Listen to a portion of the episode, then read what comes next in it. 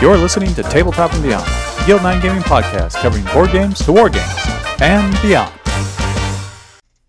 And welcome back to Tabletop and Beyond. I am your host, Justin, and I'm here with my main men, Jason and Dan.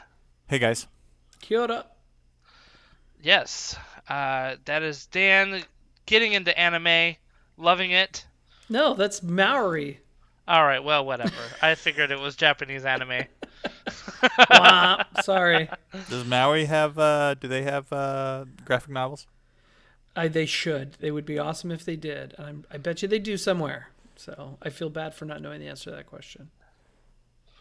That's cool. That's cool. Uh, for those that don't know, Dan lived among the Maori for a couple of years. I love the way you say that.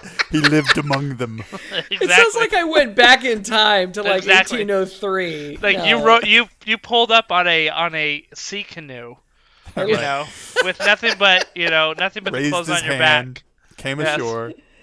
It was like- not Moana. No, it was more like Western civilization. Just FYI. Hoo-ha! Yeah. Hoo-ha! Ha! My God. Did you have to do the Haka response challenge for them to accept you? Right. Uh, everyone who goes needs to learn a little Haka, and there's nothing worse than a white guy with no rhythm and somebody without that kind of energy, you know, to project. If you if you're self-conscious, you're not going to be good at doing the Haka. So let me just say, me doing the Haka was less effective from what what it's trying to accomplish. So there's this epic, epic um, scene in rugby uh, from about 10 years ago, maybe, um, maybe a little bit longer, where um, New Zealand, they've got a saying that they never lose to Wales, right? And they've like never lost to Wales. And so every time they go and they play, anytime they, New Zealand plays a rug, another rugby team, they obviously do their haka, right? Well, New Zealand or uh, uh, normally the other team kind of respects it. They kind of just stand back, like mm, you know, kind of on their side of the pitch, and just kind of wait for them to be done. Like, okay, that was cool. Let's play the game.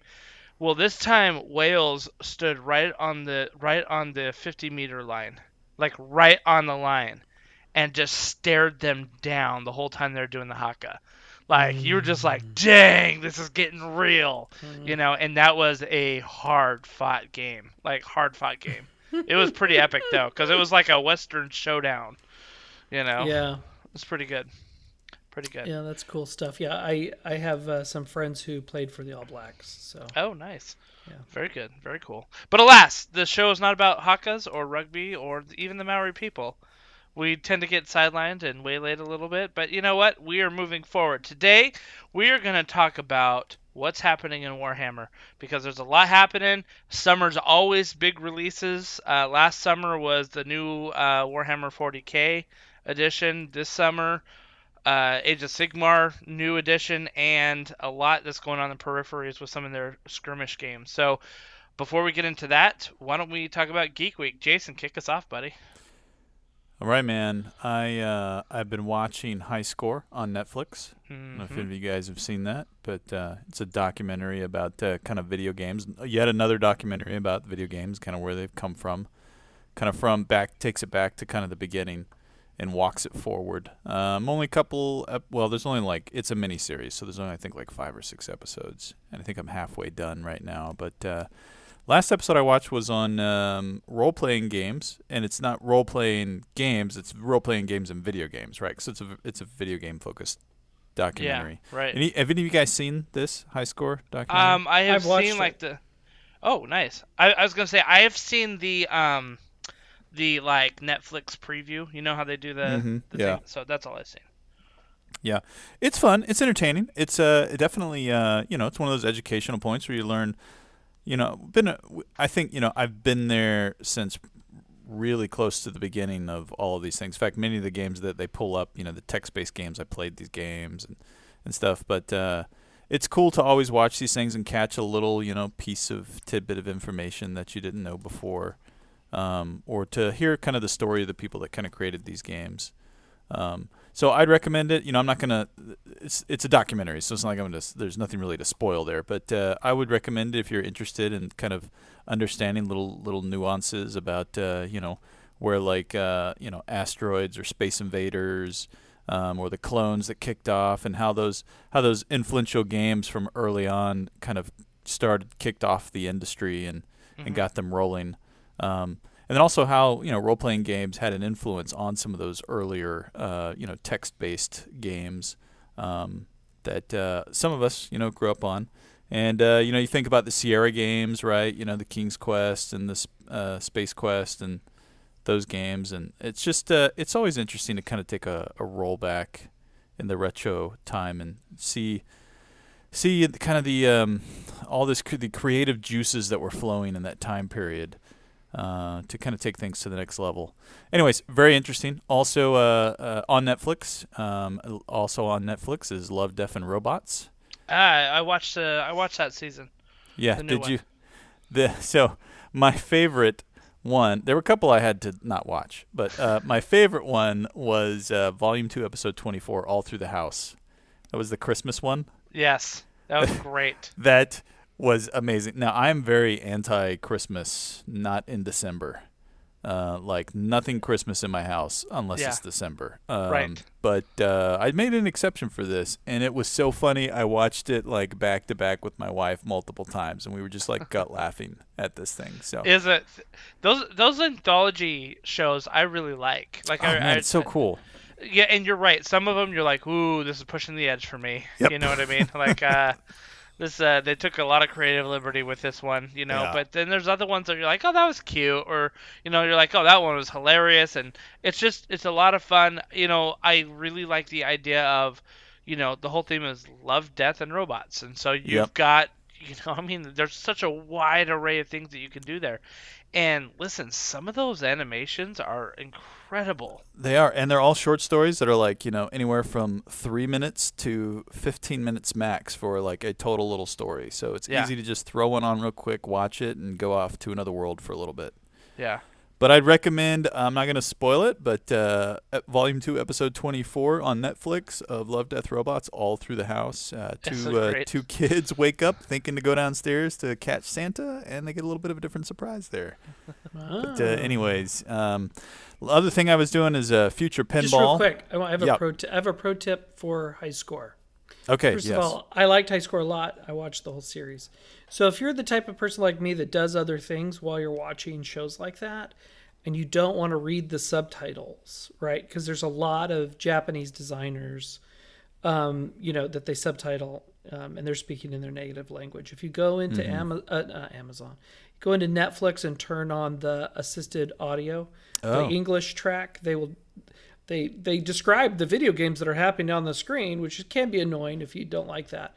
But it also translates to all of the um, all the guys who are speaking Ah. Japanese. Interesting. Yeah. Yeah, that that's for people who are playing games on their phone while they're watching a show. While they're Uh, watching a show, yeah. Because we Is that still that Star Wars game? that need you're more playing, Dan? stimulus. Oh, I'm still in that game. I'm still in that game. still in that game. That's great. I can't I I can't quit it. You're too Well, involved. I will say that I think High Score is an entertaining uh, documentary that you could just watch, that you wouldn't necessarily need to do anything else on. But Yes. but yeah, if you're doing something in the background, you know, like you're working and you just want to put something on in the background, there will be times where you might have to look over to read some subtitles. right. Maybe you're painting minis or doing dishes or something. Yeah. Yeah. Yeah, Very cool. absolutely. So uh, the other thing I did was Future Pinball. Uh, Future Pinball is a community engine. It's an open source engine for uh, virtual pinball tables, and there are uh, lots of community pinball tables. I get once again I'm on a virtual pinball kick, um, and uh, I found a Blade Runner table, uh, original Blade Runner, and oh my gosh, it is so it's such an immersive pinball table. Uh, it's just I can't describe it to you. It's by Ultimate Pro Pinball. Uh, so if you just type Ultimate Pro Pinball uh, Blade Runner uh, in the web, you'll find it. You have to install Future Pinball onto your PC. I'm Uh, I'm pretty sure I played a real life Blade Runner pinball machine. you might have. Um, if you Google, I think if you search for Blade Runner, I don't think there was ever an official Blade Runner pinball table that was released. But, uh, anyways, whether this is a recreation or not, it is an amazing table that uh, pulls sound bites from all over the original movie. Um, uh, and also uh, you know the the thematic elements. You know, pinball pinball tables are fun because they're like little stories and little objectives you have to do. Mm-hmm. You know, you you un- you unlock certain objectives, which then open story modes, and then you when you accomplish the story modes, you can progress through the various stages of the table. It's not just hitting the ball around and hit bumpers. Yeah. And uh, this one has that same kind of progression where you're going after different replicants and trying to hunt them down, and as you're hitting certain you know areas of the table and, and lanes and stuff. Really cool. It's amazing that communities can come together and put this kind of high quality stuff together, independent of you know like a gaming budget, Yeah. and just really impressive. So really cool. In fact, you go to I was gonna I was say just- sorry. yeah. Yeah. Go ahead. Go ahead. Go ahead. No, it's okay. You know, it's not. It's not like it's my geek week or anything. It's not my turn. Uh, no, I was just gonna. Last thing I was gonna say was you can go to YouTube and type uh, "Future Pinball Blade Runner Table" and you can watch somebody playing it if you just want to get a feel for what it looks like. But anyways, that's it. Go ahead. So so please tell me that when you like your ball goes down and you're not able to hit it out and you lose it, that it the the quote comes up, you know, all these memories gone like tears in the rain. So maudlin. You know what's cool about uh, I will s- I don't think it does that, but I, what's cool It about should. when you it's cool. Well, what's cool with this table is that you I hear all these quotes that I instantly recognize because I've seen this movie like 150 times, right? yeah. But you know, it's one of the like you don't think of it as a quote until you hear it, and you're like, "Holy crap! I remember that part." Yeah. You know, because you hit like a bumper that triggered something, and this guy says something like, "Oh man, that's amazing." But uh, anyways, had a lot of fun with that. But that was my geek week. That's great. Eh, You know, you just remind me that I need to watch Blade Runner 2049 again. Which you talked about it in one of your geek weeks. Of, I don't know, maybe like a month ago or something like that. And um, I think I only saw that movie twice. You know, I And I feel know, like I need I feel like I need at least another one or two watches to really like get you know what I mean? Like pull out the stuff that I might have Yeah. missed. You know, if you know how people like at least my kids nowadays, they're they like to go through these things like if you could only ever eat one more thing for the rest of your life, what would it be? or if you could only ever listen to one song for the rest of your life, and I'm like, all right, I'll play your exercise here, but Yeah. uh, if I could only watch like one movie for the rest of my life, it might be one of the Blade Runner movies. That's a legit one. Yeah, both of them are. But there are several movies kind of in that genre that I would probably pick and have to sort through and decide which ones. You know what? Here we go. Here we go. Uh, let's mark this down, gents. Uh, top movies that you could watch for the rest of your life if you had to choose one. There you go. So that's a topic that we need to address because I feel like we've got some varied, you know. Yeah, would probably need to really put some thought into it too. I agree. I agree because Yeah. I have like ten off the like off the top Right. of my head, and I have to pare it down. But anyway, that's good. That's good. Uh, yeah, very good, very good. Uh, Dan, how was your geek week? So I got bit by the uh, Star Wars miniature tabletop bug somehow in the last 48 hours. Uh oh, it's because. I know why. It's because you saw John Tross's uh, terrain, and was like, "Wow, that looks His really Legion awesome." terrain. His Legion terrain. I don't want to buy a third game. I'm in two. I'm in already in two games. A third game. I'd look. I could have bought into that a long time ago. Did you see it though? I It looks saw pretty looks- amazing. It looks great. And every time I think about the effort that I'd have to do to paint minis, I go, ugh. I'll play something else. Stormtroopers are like the easiest minis to paint in the Oh, world. I'm sure you dip them white. You you you do the L. I know. Anyway, um, so uh, the they came out with a version like 1.5 of Star Wars Armada. For those who are not familiar, Star Wars Armada is the capital ship simulation tabletop game. So it's everything from a teeny tiny A-wing fighter all the way up to uh, a $200 Super Star destroyer and all the ships in between. You know, um, all all of the great ships. And they've just released a couple factions from the uh, pre the Clone War series, which is cool. I don't have any of that stuff, but it's cool. And but so when they did a 1.5, they had to errata a lot of stuff. And so um, instead of, and everybody's been collecting this for years now. I don't know when this game came out. At least it seems like five years ago or something. Um, people have collected a lot of stuff, and there's a lot of stuff that needed to, to be refreshed. So they came out with an upgrade card collection. So FFG, when you buy a model, you know which upgrade cards you're getting with that model. It's a it's a set, right? So Yeah. there's no there's no surprises. You know, you, you buy that model to get the the te- the 12 cards that go with it, and you're great. So what FFG did is they reprinted every card from every set they ever made up until they released those other two factions, and put them out in a box set for about 20 bucks. Wow. And in some cases, there's two copies of cards for stuff that stuff that gets a lot of use. Genius move, so thoughtful, such great, such such really caring about the players, right? And they changed the form factor of the cards too, because the old cards were the little teeny tiny mini cards. They're about you know the length of your thumb.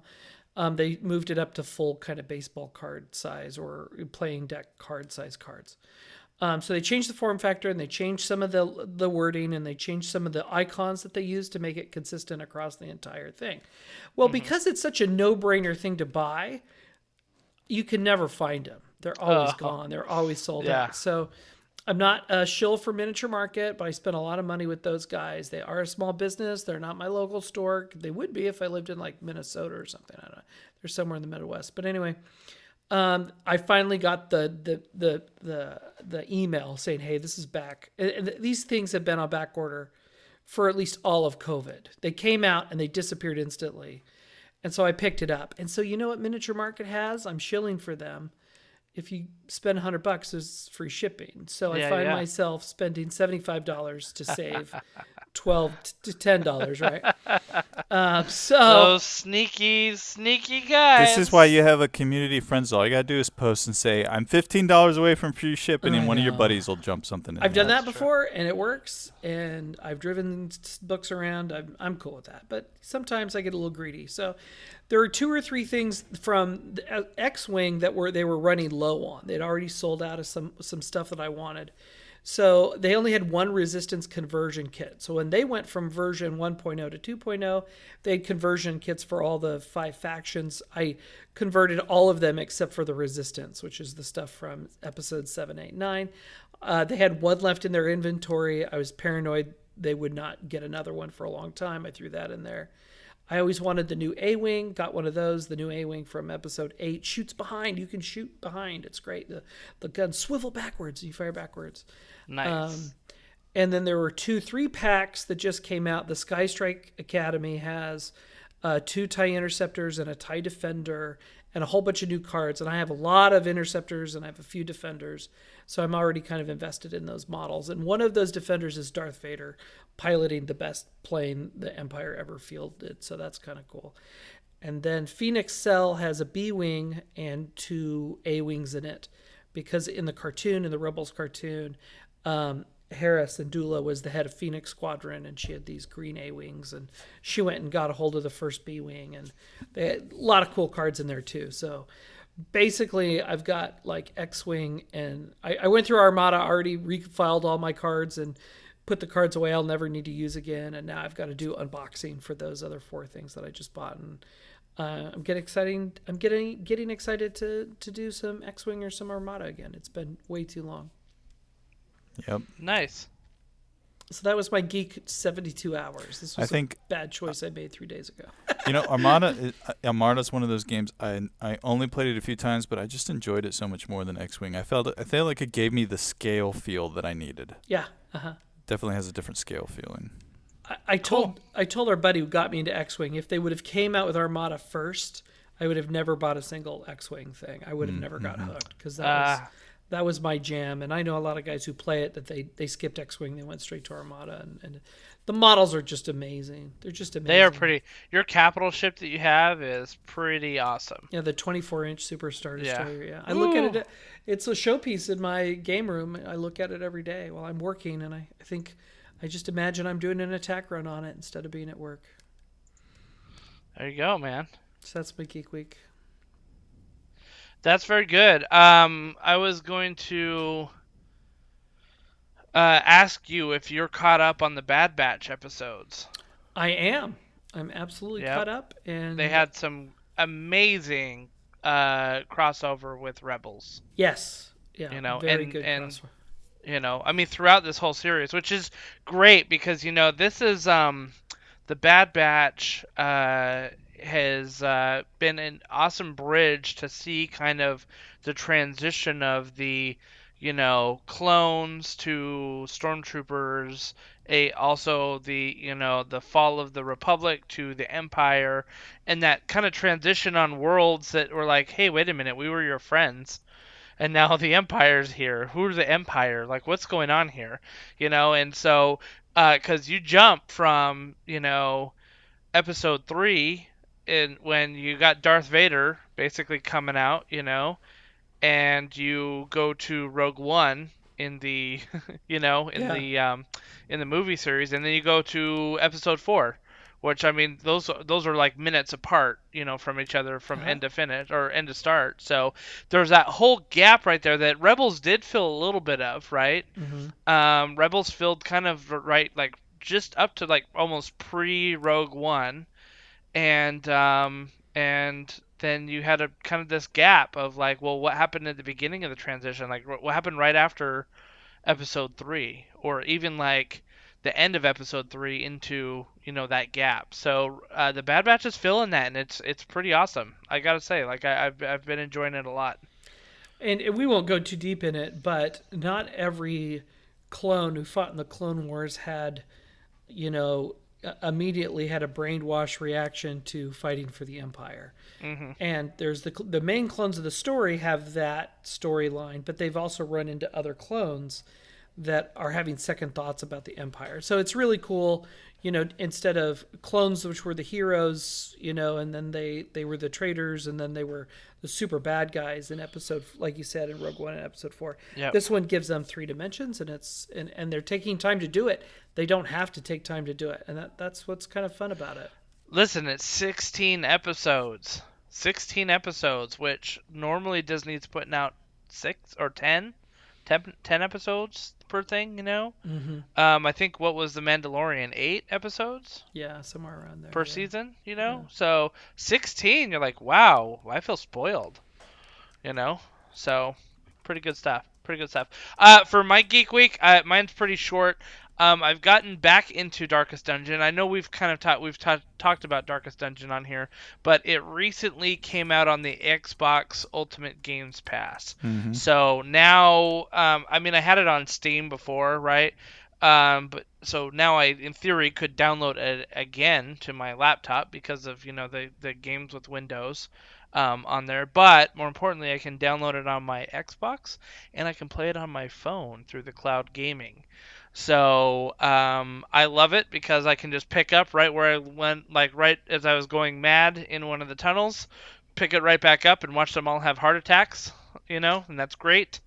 Uh, you know, I, I just have a lot of fun with that game, and and that's a game that um, right now I'm I'm so focused on other things like um, you know getting ready for GuildCon and finishing up my kids' rugby season and all this stuff Darkest Dungeon's a game where it's like, you know what, I could play it for 10 minutes and be totally happy. I could play it for an hour and a half and be totally happy. And I could, and with the cloud gaming, I can literally walk away from it and come right back to it. So, um, bravo Xbox, bravo Games Pass. I, I read an article yesterday, or maybe even today, that said that Microsoft has already won the next gen console war. Uh, you know? So before we go on that topic, because let just to step back to Darkest Dungeon. Uh, yes, yes. Because boy, you just potentially opened a can there. But I know uh, I did. I I love Darkest Dungeon. It's one of my top ten games of all time. Uh, the yeah. art style, the Im- the feeling of immersion when you play the game. That yep. dude's voice. Oh yeah. Oh, he's amazing. Yeah, and just not only that, but the like the writing, man. Like everything yeah. he says is so like powerfully profound while you're yeah. playing the game. It just totally like you know draws you into the the darkness of the uh, atmosphere and environment in this corrupt world that yeah. you know, you're trying to fight through. It's just an amazing game. I've sunk so many hours into that, and, and it's one of those games yeah. I've put away and come back to, and put away and come back to, just over and over again. And you can, right? Like you totally can, and it, it doesn't feel like you've lost anything. And um, I love the fact like when your characters start to go crazy, like they can take on these traits uh-huh. that make them do some crazy stuff. You yeah. know what I mean? Like sometimes they'll go selfish and they're like, yeah, I'm only gonna heal me this turn. you know, and you're like, I, but I really needed Uh, you wait a minute. to heal that guy, and he's like, nope, not gonna do it. You know, or it's like, um, my one of my favorites is the the masochist one, and they're like, I really feel bad, and then he ends up like cutting himself. Yeah. Like, uh, dude, like, come on. Ugh, there's always the heart attacks. So Oh, many yeah. heart attacks. so many heart attacks. Yeah, the But- stress mechanism, the fear mechanism, the stress mechanism, that's just so good. yeah. Such a good game. And uh, you know what's funny is I played that game so many times for for probably a year. Came went away, came back to it and booted up one day and played it again and realized, "Oh man, I can actually beat this game. There's an ending." I just thought it was an infinite dungeon crawl Ah, until I nice. realized until I realized, "Oh, there's actually an end boss here." Yeah. And I got all the way to him. Yeah, there's But, like uh, the whole anyways. checklist story, and I struggle even to get to like the first couple. It's I, like, tough. the problem is, is that I ride my heroes so hard, Oh yeah. you know, and I'm just like, go, go, and I'm like, oh, I just, I just TPK'd in here. Yeah. Great. Next, Well, there's who's, more heroes. who's fresh off the wagon? Let's go, boys. That's right. Yeah. So good times there. Yeah. Good times. But yes, uh, going back to the the Ultimate Games Pass, I read an article that said Xbox has already won the console war, the next gen console war, because of the Games Pass. They said Microsoft, um, rightfully, and I think what not rightfully, but like correctly. Um, identified that the next generation console war was not about um, the consoles or exclusiveness. It was about cloud streaming. Yeah. I I could see that. I think that um I think that uh it's what it's going to be, man. It's Microsoft is truly saying, let's bring this to any platform, Yep. you know. And they they started it with this, ah, you know, games anywhere. You got it on your Xbox, you could also own it on the PC and people are like, "Oh, yeah, that's cool." But now they're like, "Oh, wait, I can stream anywhere." Yes. Yeah, they're also leaning heavily into being able to stream your stuff, right? Which is which is um well not just stream like not just stream it through cloud cloud gaming, but also streaming streaming. Like they're making these available to be able to get on your Twitch account and roll with it, you know? Um, cuz some some of these were Xbox exclusives, but now you can play them on your PC as well without having to buy a separate copy, and you've got more people streaming games on Twitch. You know, Uh, so yeah. so Uh, you're I've- seeing a. You're I'm seeing an, a lot I'm a stuff. noob. I'm a noob, and I love it. It's I, c- I can't do it any other way. I can I can't go back to buying a, a disc in a plastic box anymore. Yeah, I think I- this is I what's interest, what's interesting here is I think that um, you know you're hitting a point is for so many console generations it's all about who sold the most number of consoles. Yep. Right up front. Well, that maybe those first those first two years that's what it's about, and then they Yeah. start arguing over you know the games and stuff. But I think Xbox is or Microsoft has just decided. You know, and if, if Sony, if the Sony guys want to keep counting consoles, uh, that's fine. Let them count consoles. We'll uh, we'll talk about getting content to uh, the masses and having the Yep. masses using our content, not necessarily specifically our consoles. Well, and so and- they're they're yeah. kind of being disruptive in their approach to bringing gaming to the to the couch. they changed the rules of the game because you know why? They all of a sudden looped in the master race of the PC gamers. That's right. You know what I mean? And think about that. There's a large contingent of people out there that were like gaming on their PCs, and now they can get all of these games for you know for the uh, ultimate on their ultimate pass, even if they don't play Xbox. You know, and I, Yep. talked to a friend who is a pure PC gamer, and now we're playing the same games. We weren't before. You know what I mean? Because I was playing Xbox games and he was playing PC games, and sometimes we'd be like, okay, you're playing, um, you're playing uh, Assassin's Creed, I'm playing Assassin's Creed, but for a long time, like he couldn't play Red Dead Redemption, but I could, you know, like and um, and and st- I mean that's still the case because it's not really on the PC for Red Dead, but at the same time, um, there's more and more that are now you play the the play anywhere that you said and now we're playing the same games and talking the same language you know? And they just looped in a huge contingent of gamers into the xbox slash microsoft platform.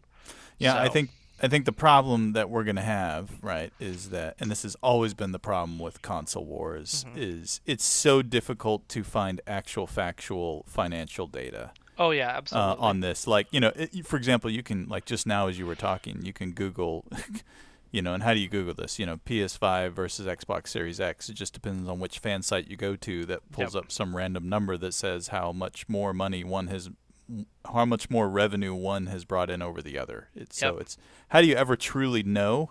Um, you know, without being an analyst. For, a forensic analyst that digs into the actual company earning statements and all that crap. Yeah, yeah. I mean, and and also the strategies might be a little bit different. Where they say, you know, Xbox is saying, well, we don't care how many consoles we sell. I mean, the more the merrier, obviously, you know. But that's not our focus because we can bring in more of the PC crowd. So, like, does the does the measure of success all of a sudden become unique users? Yeah. You know, What's your And- metric? yeah like unique users on your network you you know number of number of game downloads like number of streaming like like all of a sudden the shift is focused on the um, content and the users rather than the hardware which i think is the right answer too. Because somebody may be like oh i'm going to buy a ps5 because that's what my buddies told me and it just sits on the thing because they never really game but sony gets to say hooray i was i won the console wars because that guy bought it you know um, I think at the end of the day, it's just you know you, you gravitate towards what your community plays. Totally. And, uh, to- yeah, totally. And I think that the Xbox is. I've already expanded my community with friends that play on the PC that I've been able to play Ultimate Game Passes with. Yep. That I haven't before. Yeah.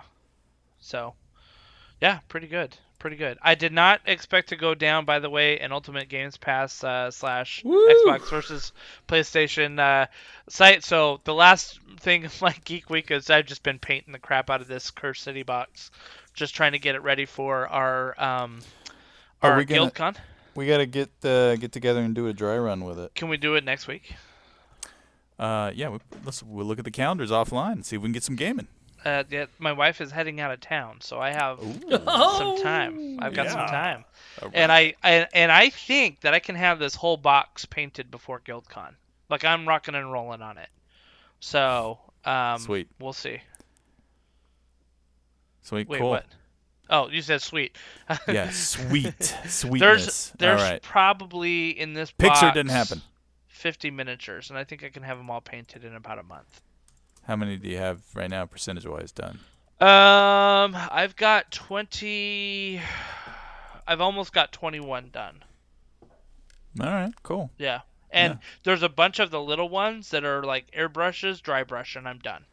Like you there's like a like these little rat hordes and these little bat bat swarms, Yeah, and it's they're they're- they're literally just like airbrush, dry brush, pick out a couple details, call it a day, move on.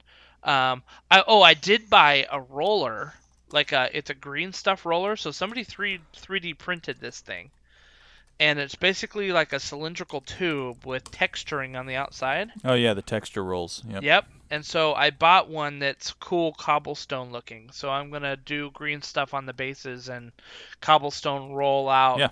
Mhm. You know, so it's pretty uniform across the board and quick too. Did you get a 3D printed one or did you get an acrylic one? It is a 3D printed one. Okay, I'm cool. looking at it Yeah. right now, which you know it looks looks like it'll do the job just fine. And it was only like four dollars. So Oh, that's great. Yeah. yeah, yeah. I was I'm I'm I'm I think the acrylic ones are like 25 to 40. Yeah, yeah, I saw those too. And you know what's funny is I was actually considering getting a um a cake roller. So they have like Right. Have you seen those? Yeah. They're they're acrylic like you Yep. said, but they're for like doing cake like texturing on on cakes, like professional cakes. uh-huh. And I'm like, well, the thing's like 12 inches long. I don't need it that long, and it's not quite the pattern I wanted. I think if I were doing something sci-fi, maybe that'd be kind of cool. But I'm like, eh, I'll go with the uh, Etsy one, you know, that somebody 3D printed Yeah. for me. So, yeah, Cool. yeah, pretty good. But anyway, yeah, that's my geek week, man. Lots Sweet. of painting. get, well, we got some news. Yeah. Time for the news. All right. I like how Dan improvs this every week. Sometimes he preps it, but then he's like, "Oh crap, I gotta come up with something." Yeah, yeah. I just I did not know when that bit was going to end, and I was uh, underprepared. Fair All right. Dan, Dan was like making himself a sandwich. He's I know, right? Uh, you, you never know. If we go down, there's certain holes we go down that Dan gets real quiet on. I don't have a Yeah. lot to say. So anyway, uh, there, uh, the new Dungeons and Dragons book got leaked ahead of its official announcement once again, as the third release for 2021 will be Fizban's Treasure of Dragons. YouTube channel Nerd Immersion found the title and cover via the API code in D&D Beyond. they leaked their own stuff by preloading it into D&D Beyond. So, if you're into dragons and you're into jeweled dragons and all sorts of things, everything dragon related, um, Wizards of the Coast is coming out a dedi- coming out with a dedicated dragon book uh, this year. So that should be exciting. Nice. yeah, that'd be cool. Or let me just say this: they'll announce Put it the dragons back in the Dungeons and Dragons. exactly. Yep. Yep. Yeah. yeah. I will So- say that a lot of, except for like Ti the Rise of Tiamat, right? Like there is a noted absence of dragons in a lot of the adventures. The yeah, the whole ice, um, the the North campaign. Well, no, I think we just haven't experienced it yet. But I think the uh, the uh, out of the abyss had demons, lots Yeah. of demons, but I don't think it had any dragons in it, did it? Yeah. No. No. There's. I don't think it had any dragons. if you check the monsters manual, there are some CR6 and CR3 wannabe dragons, right? And different Yeah, kind like of wyverns and worms, right? and and uh, like uh, Drakelings. drakelings and immature dragons or, or whatever they call them. So there's no kind of reason not to, because you could pretty much come up with one for every every non-level one group. You could, per, you know, after you get to level three, you could throw something at your team that's dragony. Um, but Dragony. Uh, I what always creeped me out when I I checked out of D and D for many many years. When I checked back in, it was it was the the dragonborn race. Was always like, what what is going on? Half human, half dragon. right. Who was getting busy with the dragon? That made no sense. So anyway, uh, it's out there. So check it out, or it will be out there. Um, so you know, keep your ear to the ground. My next uh, bit of news: the finalists, the finalists for this year's Diana Jones Award have been announced. The Diana Jones Award is designed to reward any combination of achievement, innovation, and anything that has benefited or advanced the hobby and industry as a whole, or which has had the greatest positive effect on games and gaming, or which, in the opinion of the judging committee, shows or exemplifies gaming at its best. The precise interpretation of excellence in gaming is left to the discretion of the individual judges who approach the subject from many different backgrounds and perspectives. Innovation, artistic merit, commercial success, cultural significance, longevity, and several other factors are all considered. So this is one of the award ceremony, uh, one of the award ceremonies that happens right before Gen Con, by the way. Um, But this one is not directly affiliated with Gen Con, but it's been going for 20 years.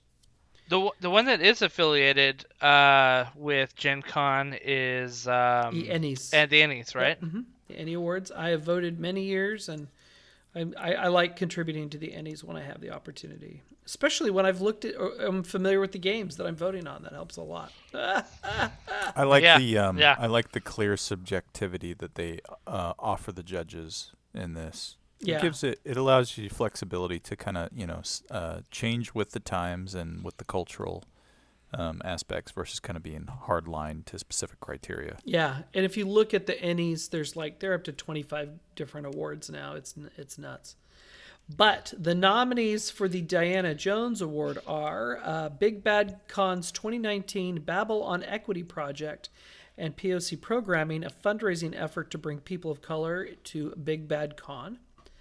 The next uh, nominee was The Game Crafter, a print on demand manufacturing service for tabletop games. That's pretty cool. Next is Nibcard Games, a game publisher slash manufacturer based out of Nigeria. Then Mike Pondsmith, founder of R. Talsorian Games and designer of Cyberpunk, Mekton, Castle Frankenstein, and many others. Uh, the uh, fifth nominee is Session Zero Online, an online tabletop gaming convention. And last but not least, Wingspan, a board game designed by Elizabeth Hargrave and published by Stone Meyer Games. That's a very popular game. I've played it once. Wingspan. Yeah. I played it once. I'm not a fan, um, but I know a lot Oh, of people dig it. Um, I Yeah. I, I played it and was like, man, I can't wait for this game to end. But that's okay. That's everybody has different tastes in games. I remember you telling me you struggled with the theme. It's the theme, and it's also there's something kind. I, I don't know. It just yeah. It, it, I I couldn't Get I, into the I could I could or- find the I could find my groove. If you, if you don't like the theme and you're and you're struggling with the strategy to get ahead of things, it, those are kind of like ugh, those are kind of two deal breakers. And you have two deal breakers, it's easy to break the deal. So that's why I didn't like it. But I encourage everyone to try it because I I'm not here to push my opinion on anyone. They have an official uh, uh, uh, DLC for uh, uh, what is it, tabletop or uh, simulator? Yeah. Yes. Yeah, yeah, yes, yeah. they do. Yeah. Yeah, I know our buddy John has the game, um, and I have yet to pick it up and play it, but um, apparently it's pretty easy to play, and you know, as long as it's not our, our my favorite game, um, you know, Astral, whatever that game was, I try to block it from my memory. Yeah, Alien yeah, yeah. Frontiers. Yeah. Alien Frontiers, as long as it's not Alien Yeah. Frontiers, Yeah. I'll, I'll be happy to put. I'll, I'll be happy to try it at least once or twice. Yeah, right. I don't know. It's one of those games where you at game night and it's like Wingspan. Oh, Wingspan, cool. Yeah, we can like uh, you know pass eggs around and make do bird stuff. It's like yeah, or we can play this one and we can like chop each other's heads off. Yeah, let's do that one. Yeah, chop- right. Yeah. I kind of feel like Wingspan is going to be a date night game. Kind where of, it's like, yeah. here, honey, let's build a nest together. Right. Uh, She's like, oh, that's so cute. No, it was a double date game. It was a double date, and I, my Yep. good friend brought it over. It was actually New Year's Eve. It, uh, it got brought over to my house, and we gave it a whirl. We tried to enjoy it. I tried to enjoy it. It just I, I couldn't. I just Did your couldn't- wife like it? I think she liked it more than I did. So um, She likes a lot of other games that you don't like. we we Like, have- what's that uh, uh, bean game? Oh yeah? Bohnanza. Bohnanza. Yeah. She every time we talk about playing games, she always brings up Bohnanza, and, and all of the rest of the members of the family, we simultaneously roll our eyes because none of us want to play that game ever again. Okay, so the Diana Jones Award is not named after Diana Jones. It's because at one point in time, TSR was making an Indiana Jones role playing game, and they were ordered to destroy all the unsold copies. And so Oh. the last few copies of it, it was the IN in Indiana was burned out. And so uh, the part of the award Nice. that they hand out is pieces of this game in that it captured in plastic. Um, and that's why it says Diana Jones instead of Indiana Jones. Just so I love it. I love it. if you're like, who's this Diana Jones chick and why does she have a Gen Con award? That's that's the background on that. So go to dianajonesaward.org. You can not only uh, see all of their past nominees and winners since 2001, but some of their award ceremonies are uh, have uh, YouTube links. You can actually watch like the 2018 awards and stuff like that. So that's kind of cool. Uh, my last piece of news is Magpie Games released the quick start for the Avatar Legends, the role playing game based on the Avatar The Last Airbender and Legend of Korra animated series. The quick start is available for free by signing up to the game's mailing list, which is a good way to be reminded when the game goes on Kickstarter on August the 3rd.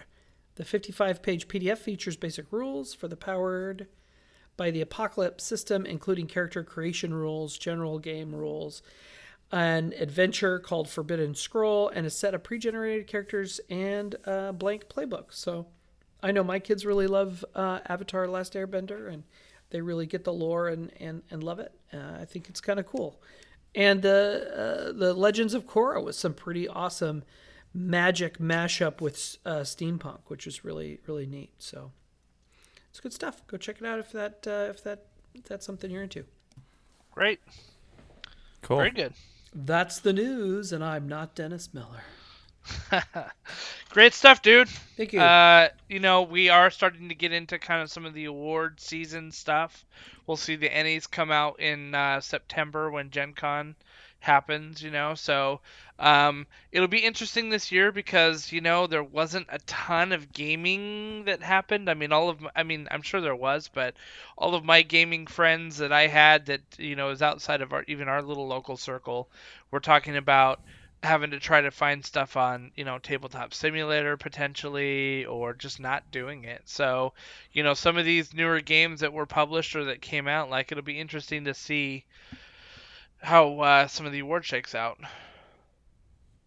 So yeah, yeah um, it's been a rough year in gaming right? It's been a rough year to get stuff out of china. It's been a rough year to publish. It's been a rough year to introduce your games via normal conventions so you know I, I think this is the anomaly period in the gaming industry where it, it'll be changed permanently in some some some way, but um, but it's still going strong, so that's great. Yeah, yeah. I mean, uh, you know, we we found out quickly that D and D did very well during the pandemic, in my opinion. You know, they were able to pivot with D and D online, um, or sorry, D and D Beyond, and uh, you know, to help facilitate some online platforms and I know a lot of people that did a lot of gaming um, through D and D Beyond, so it was it was good for some some companies. Tabletop, the actual physical copy tabletop games, eh, maybe not so much, but you know what? They'll bounce back really hard. And so. I, I think we we tend to underestimate the power of uh, live play podcasts and live play Twitch and live yeah. play YouTube. That I think that has done more to push uh, D and D and RPGs, I, in my opinion, more than anything else. The critical role factor. Yeah, and I'm not even talking about the famous ones. I've I've got kids who who are following other gaming groups that are doing live play that it, yeah. that no that none nobody's ever heard of. They're like, yeah, I found it. It was cool. I liked their vibe, and so I'm following them. Yeah. So I found this found this uh, live play one one time called Far Verona. oh gosh. Call back. Call It'll back. never get. It never, guys. It never gets old. It never gets old. I stopped listening to a live play when they switched from uh, podcast. They stopped posting uh, the MP3s on, uh, you know, through through standard podcast channels, and uh-huh. they moved to Twitch. And I didn't go with them, but they were a very ah. very well produced show. Interesting. Yeah. Anyway. Very good. All right. Well, uh, so that brings us to our main topic of the evening. What's happening in Warhammer? Uh, again, as I mentioned uh, earlier in the episode, summer is always like the time of uh, big releases. You'll also find like November, December time of some big releases, obviously before the Christmas holidays.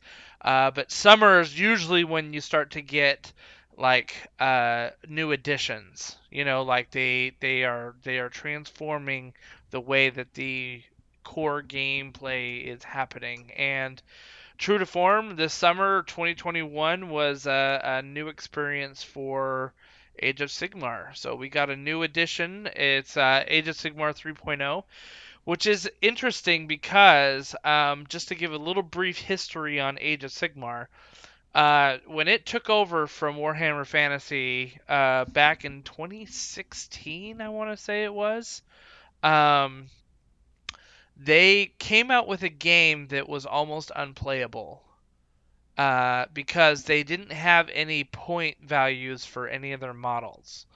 So you just kind of said, well, they, they had some like kind of rough power levels. You're like, well, I think that these models are roughly equal to your models, and so let's play a game and see how it works out. Well, that drove all of the competitive people nuts, of course, you know, because it's like, you couldn't you couldn't field a standard army that had like you know a 2000 point level or 1000 point level. And they just didn't have like it in and the rule sets were just really goofy. So you had like these um, units were just absolutely dominating the game and it, it was hard to tell if you were balanced or not. You couldn't really have competitive environments which the competition really drives the sales you know, like people going to events and things that drive sales. Um, and so they had this AOS 1.0, and then they kind of had a AOS 1.5 that came out with the points part of it in the first General's Handbook that happened in 2017. And that's when it started to kind of pick up a little bit of steam. There was still a whole bunch of like, you know, Warhammer Fantasy guys that were still playing the old edition that that to this day won't come over. They're like, I hate Sigmar. I'm not playing that ever again. You know, and um, but you know, with the with the addition of the General's Handbook that uh, started putting points to models, and then getting regular, you know, f- uh, frequently asked questions and errata updates, all of a sudden you started to have a legitimate uh, addition on your hand. Uh, about six months later, maybe a year later, uh, you had Soul Wars come out, and that introduced the Nighthaunt faction, and it also in- introduced um, uh, introduced uh, a lot of uh, magic rules that weren't really defined in the previous editions. And so, uh, you know, that's where you had your unbinding. That's when you had, you know, some of your other stuff that was that was going on and um, that was unofficially dubbed as Warhammer 2.0. Um, and you know that also had a general's handbook that came out, and so now you were starting to get again more events, more competitions, more tournaments, like bigger bigger events that were happening with AOS 2.0. And that basically was 2018, and here we are in uh, 2021, three years later, and we have the an official, you know, GW recognized Age of Sigmar 3.0. So um, there's been a, quite a few changes uh, with this edition, and um, I think that they're welcome additions. Um, what do you think, Jason? I, I you know, I still don't quite understand all of the differences in the rules um, yet. I know that it's going to be pretty disruptive into how we build our armies now. You know, Yeah. all of armies were so focused around battalions. Right. Um, you know, That's finding the, the battalion. Yeah, finding the battalion that gave you your way to kind of link link your um, your uh, units together f- to get those special capabilities. Uh-huh. Um, and even if it was, you know, uh, not caring so much about what the battalion gave you in terms of a special feature, but just the ability of the battalion to let you drop faster onto the board uh, to try to get that first turn priority to make the choice on if you wanted to go first.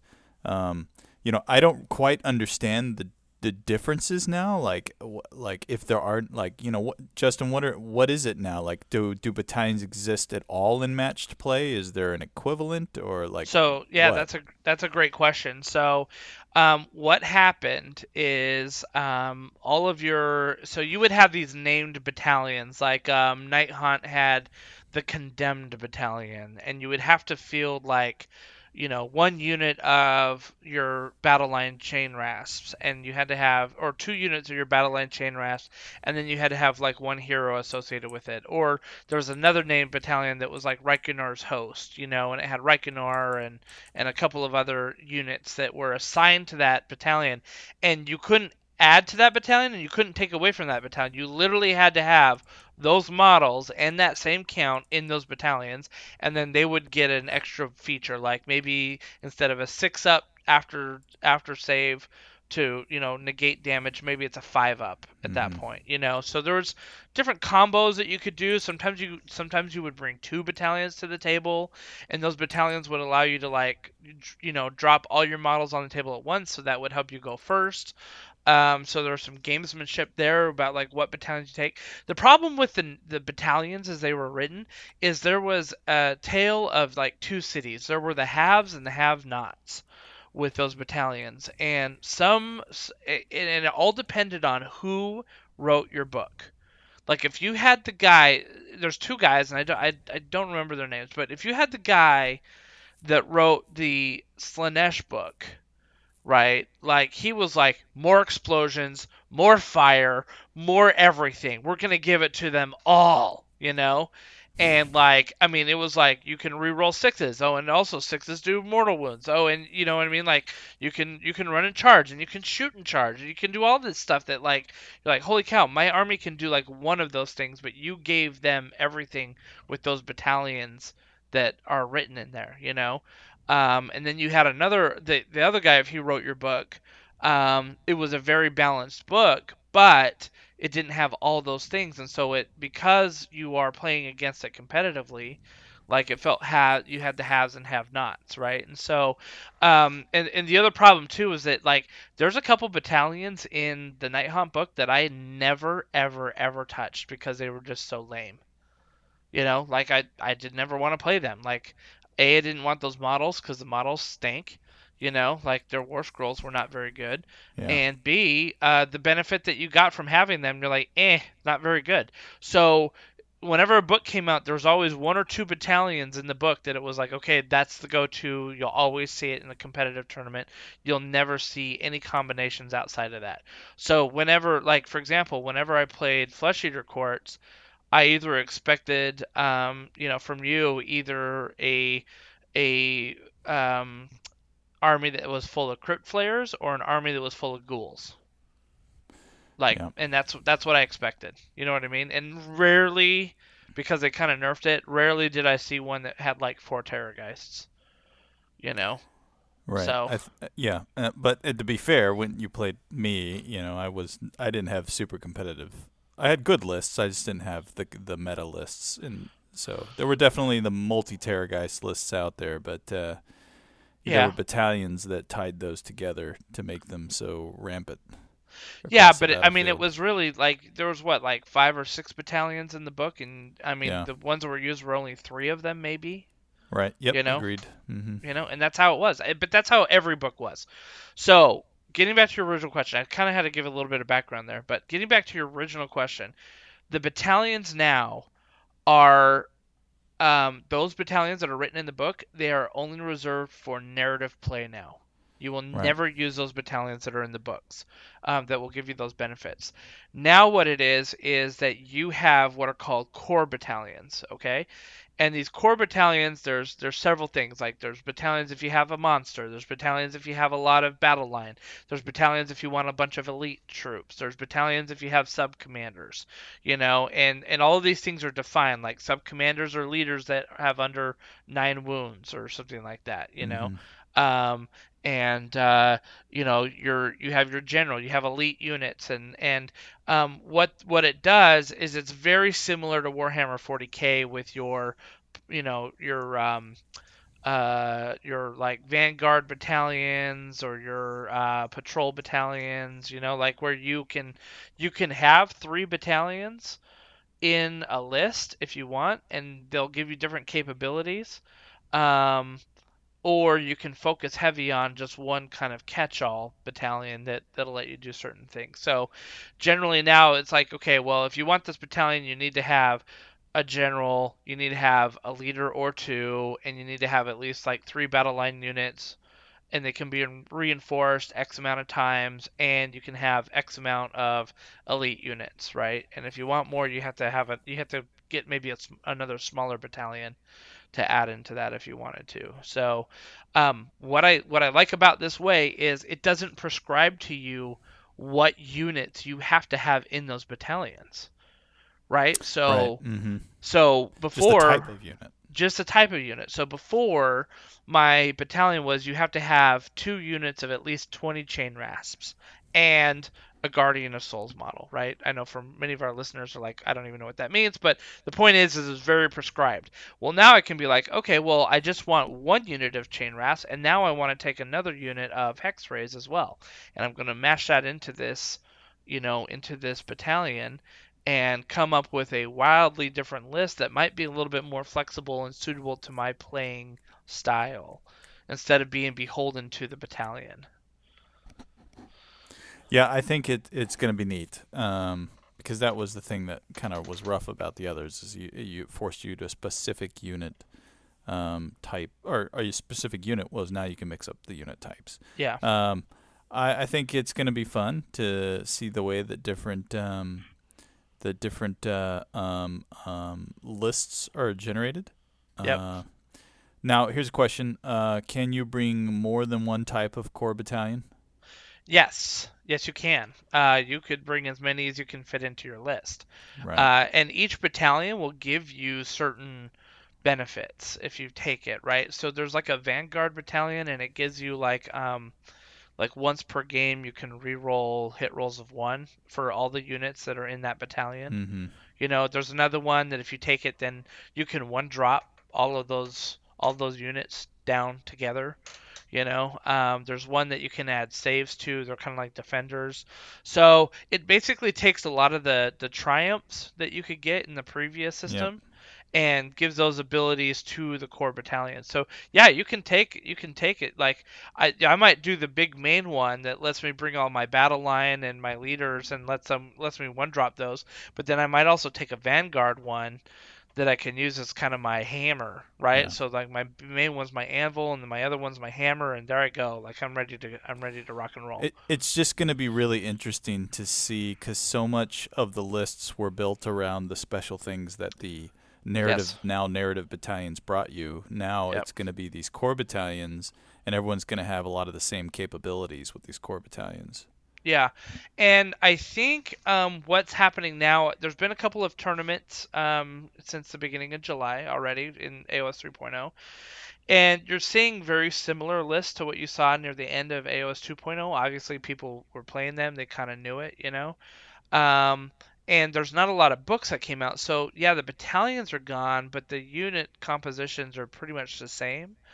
So you're seeing very similar lists, but I think as the new books come out and ability faction abilities change, so what they're what they're talking about, what's going to happen is um you'll see I, I'm going to use the Fyreslayers as an example. In their battle tome, they um, have like these lodges that they call Fyreslayer lodges, right?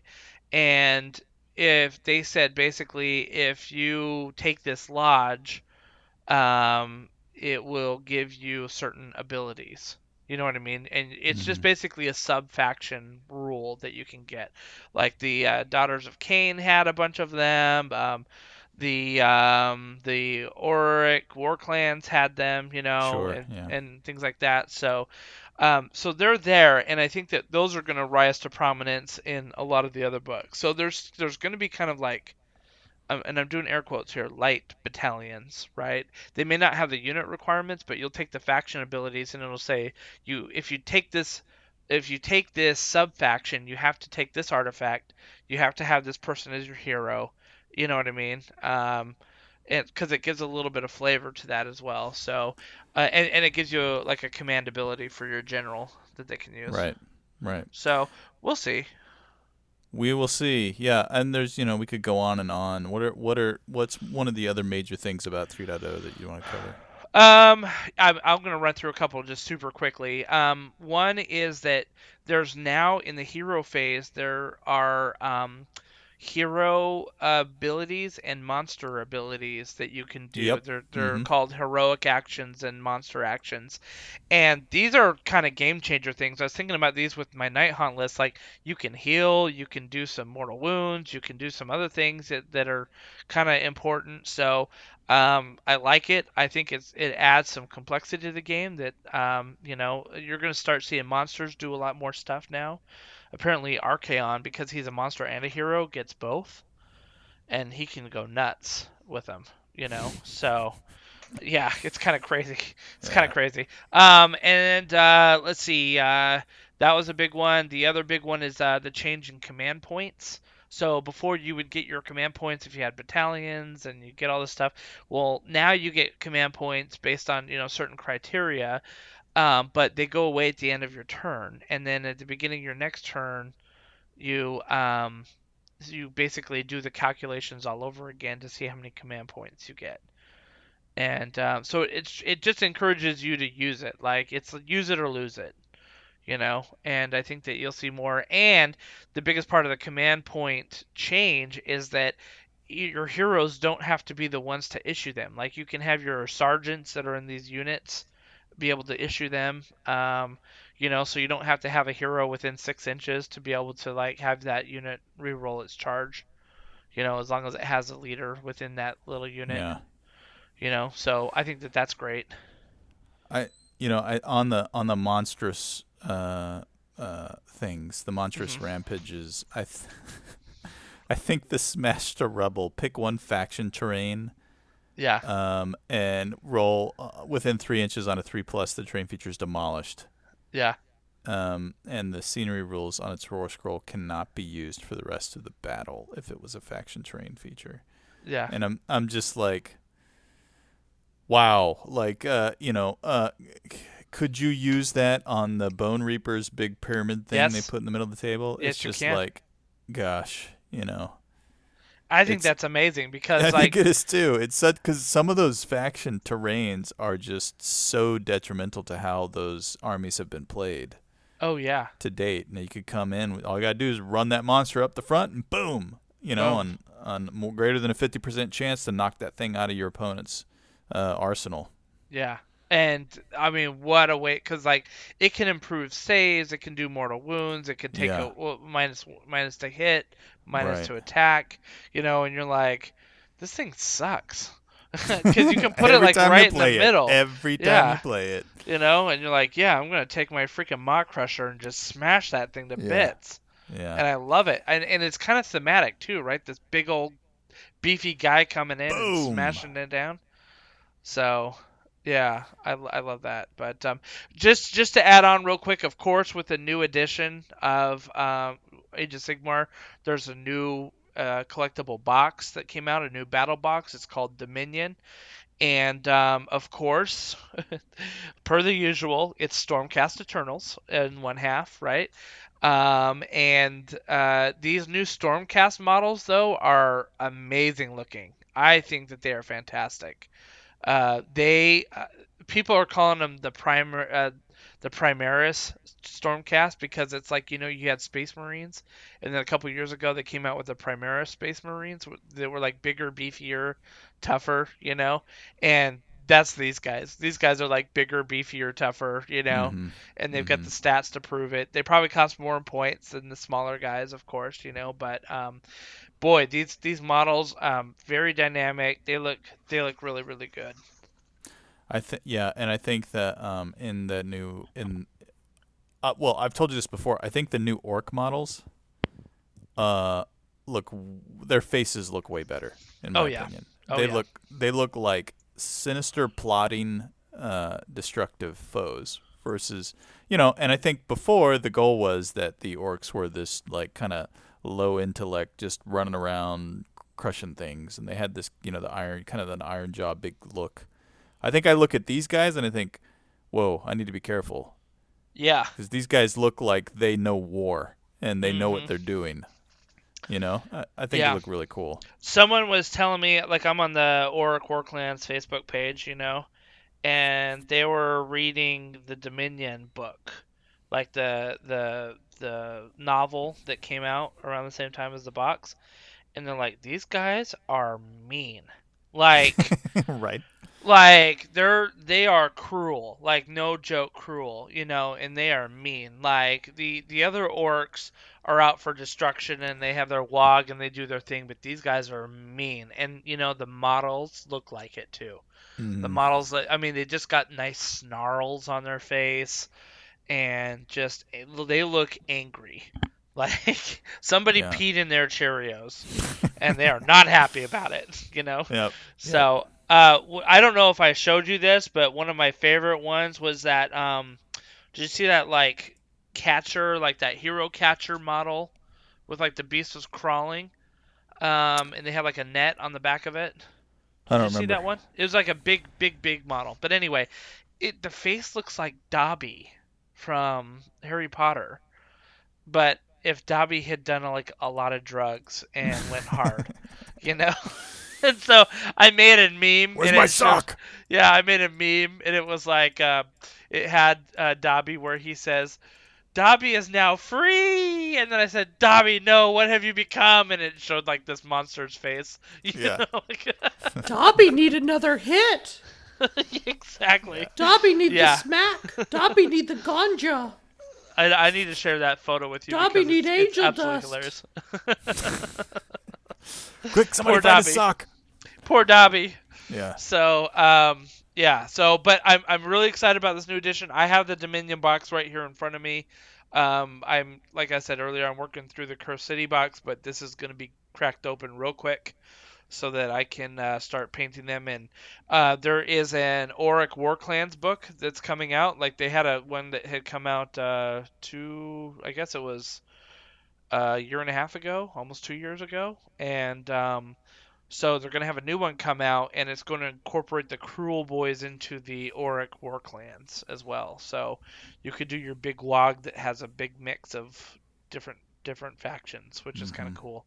So Cool. we'll see how that goes. I, I'm going to pick it up, but uh, I got to get these guys, you know, put together and, and painted. And and I and as part of it too, um, GW in the past has supported these newer models with um, with PDF Warcry cards and abilities. So I'm hoping that there's going to be a Kruleboyz Warcry faction and a new Stormcast chamber that they'll that they'll support with um, with Warcry cards that you can download and print. So, question. Um, I have not been following the new app, but are we going to have our War Scrolls locked behind a paid wall again, like 40k? Oh, that's that's the big question because they haven't they haven't actually put out the app um, yet. They were supposed to do it like starting uh, July third, you know, but it they're like, oh, it's coming soon, and nobody knows what that means. So I don't know. Um, I pay for the 40k app. Even though I barely play 40k, but I, you know, I, I had it on subscription, and so it's only going to be an extra like dollar or two a month for me um, to upgrade.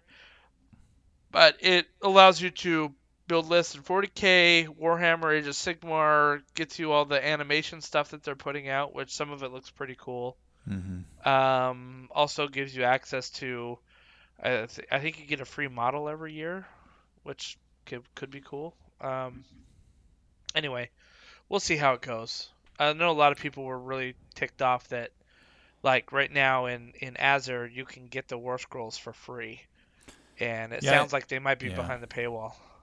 Yeah, I think that's the the concern, right? Is that no matter how cheap you make it, if you make it impossible to play the game without having some sort of a reoccurring fee, uh, and and I'm sure you know you could buy the War Scroll book, but then you don't get the updated things with having to print the facts yourself and Yep. all that stuff, and not being able to look at your opponent's army to understand what their Yep. things are. It just, I don't know how I feel about it. You know, I even I, I realize it's cheap, but it's just like, man, that's you know, I, I I love playing these games and they're fun. I just hate having, I hate being on a leash with money in order to play the game. Well, and I think I think 40k was a little bit worse because it's like, well, you could only look at the war scrolls that you had a book for, so I couldn't even Mhm. look at my opponent's war Yeah. scrolls and see what they were doing, you know. Right. Um, or I guess they call them data sheets, but I couldn't look at their Sure. data sheets, you know. Um, and that was one of the greatest things I liked about Age of Sigmar is that I could be like, okay, I'm playing against a Khorne unit. They have these things. Oh, okay, that's their cavalry. That's their heavy hitters. That's their battle line. You know what I mean? And you generally knew like what their abilities were. Um, you may not know all their, you know, tricky things that they could do, but you could look up on the war scroll and be like, okay, you hit on fours, hit, you know, wound on threes, it's one damage. Okay, I, I know what I'm, I know what I'm dealing with. Yeah, you know. you know I get. I, I'm gonna make the. I've said this before, but you know, if you if you lock that kind of common material behind paywalls, people are gonna find ways around it. Yeah. Which means people are gonna people are gonna be going to sites other than yours to get the information. It does- uh, like, yeah, Wahapedia. whereas- Yeah, right. Whereas you know, like with Age of Sigmar, like ex- at least 2.0, right? If I wanted to look something up, I could go to games where I knew I could go to gamesworkshop.com and I could look up that unit and I could look up that unit's war scroll right there. right. If that start if that stuff starts to get locked behind, what am I going to be doing? I'm going to be googling and going into other websites, and Games Workshop is going to be losing my time on their website to see all their sidebar ads and sales and all that stuff. It just seems like a bad idea to me. Yeah. You're lo- you're missing out on opportunities to market to your audience Yeah. by allowing encouraging them to go elsewhere to find I find totally material. agree. I totally agree. But I totally agree. Uh, you know, and we'll we'll see how it goes. I know that they want to kind of bring it all together under one umbrella instead of having two Yeah. apps and all that Yeah. stuff. And and look, the idea that the best way to build an army in 40k was going to Battlescribe. right. uh, have, dude, Battlescribe was a nightmare to use. It was like, kind of I a was- big database interface. I was not a big fan of Battle Scribe, and uh, I know that the new app had its problems, but now like with 40k, I much prefer using the app um, to build my list now because they they worked out a lot of kinks and it works out really really easily now. You know, so. Uh, you know, it's gonna be one of those things that if it's a good, if if people feel like there's value for the money, they'll pay it. You know. I'm sure. Yeah, of course, always. So, we'll see. Right. We'll see what happens. You know, Yeah. it's five dollars a month, so that equates to like sixty dollars a year on top of what you have to buy for your models and books and all that yeah, stuff. yeah. So let's, uh, you know, we'll just add that into the fifteenth five dollars a month thing that I am paying for. Yeah, You're like, where's all my money going? yeah. It's I don't like, oh. understand this. Everything's so cheap. Where's? Exactly. So, uh, all right. So let's switch gears a little bit. Let's move over to the 40k realm. Um, there's obviously like always kind of like new new things coming out. The um, the uh, Adeptus Mechanicus just kind of came out with a new book uh, for them, and apparently it's just absolutely dominating like tournament play right now from what I've seen. And uh, I, I like Adeptus Mechanicus. I like the aesthetic of it and the lore behind it. It's kind of cool. These guys are more machine than men at this point, you know, and and Mhm. for the Imperium of Man, which is you know mankind, they're always they're the techie guys. They're the guys that will say the prayer to fire up the ship's engines, you know, and and and uh, they bring this weird like tech religion into it that um, you know feels like mysticism to the space marines and everybody else where they're like oh that's technology. That's like some weird stuff that they are doing over there and chanting away you Mhm. know? Mhm. so uh, you know there's some there's some cool models that, that are in there. They got some cool lore and uh, but they've been dominating lately. But that's not even really the thing i want to talk about. What i want to talk about is what they announced about a week ago which was the new kill team. Um, uh, edition that is coming out. So this is Kill Team 2.0. Um, I did a little bit of research into the original Kill Team, and to be honest with you, I was like a hair's breadth away from picking up Kill Team before Warcry came out. And then Warcry was announced, and I said, "Whoa, whoa, whoa, whoa, whoa! That's the one that I want instead." You know, um, I was I was very close to getting Kill Team because I love the idea of building these kind of small skirmish bands with Space Marines or Imperial Guardsmen or Chaos Cultists or or whatever you want. You know, um, but uh, Kill Team suffered from some bloat, and really, if you look at the rules, Kill Team 1.0 was uh, just a 500 point 40k game. Like that's all it really was. Like the rules for shooting and moving and everything was about the same. So it was there was nothing really special about it. It was just you're playing a small game on a small map. You know, and you're like, okay, cool. I could do this without the kill team rules or you know other things that are happening here. Mhm. Um, so I think that uh, you know you you talk to a lot of the um, old school kill team guys, and they uh, they'll tell you that they um, uh, thought that it just kind of died out because it got boring. Like it got boring to them. There there wasn't alternating activations. It was like you go first. So whoever went first usually killed off a bunch of people and it just wasn't very fun, you know. Um, it started out okay and then and then just changed, but uh, Kill Team 2.0 though looks like they've completely overhauled it. Um, what I told you earlier today is they took the best of Warcry and they 40k'd the crap out of it. Right, so it's now sci-fi. It has a lot of shooting in it, obviously, because you got you got the things. Um, they've got all new data cards that don't rely on the 40k data sheets. Um, you know, so they've got they got a lot of a lot of good stuff, and it sounds like even the the people have special abilities. So you got like a demolitions guy on one team that Mhm, can like blow stuff up, which sounds awesome. You know, like it sounds awesome that you can that you can run with some of that, and um, uh, they've got faction support for I think I saw 21 different factions right now. You know, uh, you could play orcs, you can play Tau, you can play uh, Genestealer Cults, you can play uh, you know Space Marines. You can play Imperial Guardsmen. They've got a Death Korps of Krieg that's in the new box. They've got Orc Commandos. You know they got a lot of a lot of different factions that you could play. Um, you know that uh, that doesn't seem to take a lot of models to do it, and uh, I'm excited. I'm excited about it. Yeah, the uh, the new the new box there has a bunch of cool terrain in it. It does with the board, right? And I, I'm Mhm. assuming that the board is probably about the same 11 by 22 and a half that we see with the Warcry board, Right. you know? And it's got a lot of great 40k terrain uh, that comes with it, and you get a Orc Commando, Orc Commandos uh, faction, and a Death Korps of Krieg commando, uh, or sorry, faction. And I'll, I'll tell you this much: I've always loved the Death Korps of Krieg models. Those are the dudes with the gas masks Yep. that mhm. they wear all the time, you know, and um, they look like World War One like German infantry soldiers. Yeah. Um, and uh, I've always loved those models. I've, their backs, their lore is really awesome, and uh, but you could only get them on Forge World, and they were crazy expensive, crazy expensive. Uh, they were resin and or previously metal, and um, now these ones are coming out in plastic, and a lot of people are saying, "Oh, does this mean that we're gonna see uh, Death Korps of, uh, of Krieg?" uh, full army coming out in plastic, similar to what they did with Sisters of Battle.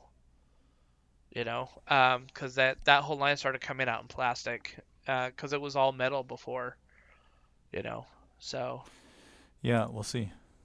Um, but the box looks amazing. Um, how much do you think that box is gonna go for? Uh, well, with the terrain, Yeah. ooh, So uh, let me, let me probably. How much Yeah, was uh? Yeah, how much was Dominion? uh, Dominion was uh, 200. Two hundred. I'm just thinking this one's probably going to be somewhere between 150 and 200. So original Warcry was 150. Yeah. Right. So I think that this is going to be 175 for Kill Team. Because you're not getting that many models. You're getting 18 models and some terrain. So, and all the Yeah, Robux. I think I think that's what I think too. I think that's why I said 150 to 200. Yeah. I could see 175. Yeah. Yeah. So, um, Although those are hardback books in there, I know. So I don't know. We'll see. I told uh, I told our you know my main plastic crack dealer Dutch. I said just put me down for a copy already. Like I, I'm like I'm already into it. Just give it. Just just just plan on giving it to me, you know. So um, but you know you've got your Sisters of Battle. I've got some Space Marines. We'll have like the Death Korps Krieg. We'll have the Orc Commando boys. Um, I, I've got some Bloodletters that apparently is a faction that you can use, you know. So uh, it's Mhm. like, let's go. Let's, uh, you know, let's uh, let's build some kill team armies and play some kill team. Sounds like a lot of fun. Yeah. Oh shoot. It'll be cool. Yeah, I think I think um I think this is going to be how long do you think a game's going to last? I think it's going to be very similar to Warcry. Yeah, so like 45 minutes. Yeah, yeah, That'd like be cool. maybe 30 if you're really humming, you know. But 45 minutes is probably about right. And uh, it looks like they've simplified the data sheet, so it's pretty easy to use. And uh, yeah, they're just gonna go for it. So We'll see. um, when does it come out? I think it comes out. I don't know if they've said anything, but I wouldn't be surprised if they do a pre-order for it here in the next week or two. Cool. So it'll probably come out uh, beginning to mid-August. Yep. So that'll be good. It'll be a lot cool. of fun. Yeah. So yeah, well, listen, that's kind of what's going on in Warhammer right now. Um, like I said, summertime is always a busy time, so we thought we'd catch y'all up on um, on uh, the, the the happenings, and um, you know, we we just skimmed over some of the big stuff that's going on with Age of Sigmar and and Kill Team, but you know, we gave you enough of a taste to, if you're interested, go go check out the Warhammer community page. There's a lot of great articles about both of these things that have come out that that give you a better understanding of what's happening. So, uh, there's never a better time to get into these games, in my opinion. You know, like like now's a great time to get in. There's a lot of good deals uh, on miniatures. There's a lot of cool armies coming out, and uh, you know if you're worried about late edition bloat, you know where things are kind of wildly unbalanced, uh, I think that you know now is the time where all that sort of gets reset, and you can kind of find your own way uh, with your with your models now. So it's a great time. Very cool. Yep. All right, everybody. Dan. All right. Any any parting words for us, buddy? Get all your sandwiches made. Uh, my sandwiches made. Speaking of sandwiches, um, Sign Up Genius is on its way for GuildCon. So. Um, oh, nice. Um, yeah, funny you should mention that. Have you low jacked my computer, Jay? Is that what? You yeah. I feel really creepy now. What do you do for the government? No, I'm messing All right, having a great time. It was good. Uh, this was a lot of fun. So I'm excited to see um, what happens in the future. I love uh, I love the Games Workshop stuff. Every time I've played, I've always really enjoyed it. I just I just don't own any of it, so I want to play all your guys' crap. So buy more crap so I can play it. right. And invite me Dude, over. This is this is this is why I have like you know 15 war bands at this point because I'm just like I want to play all of them and I want everybody else to play all of them with me too. to, you know, so. to quote Chevy Chase in the D and D episode of Community, "Invite me to your crap."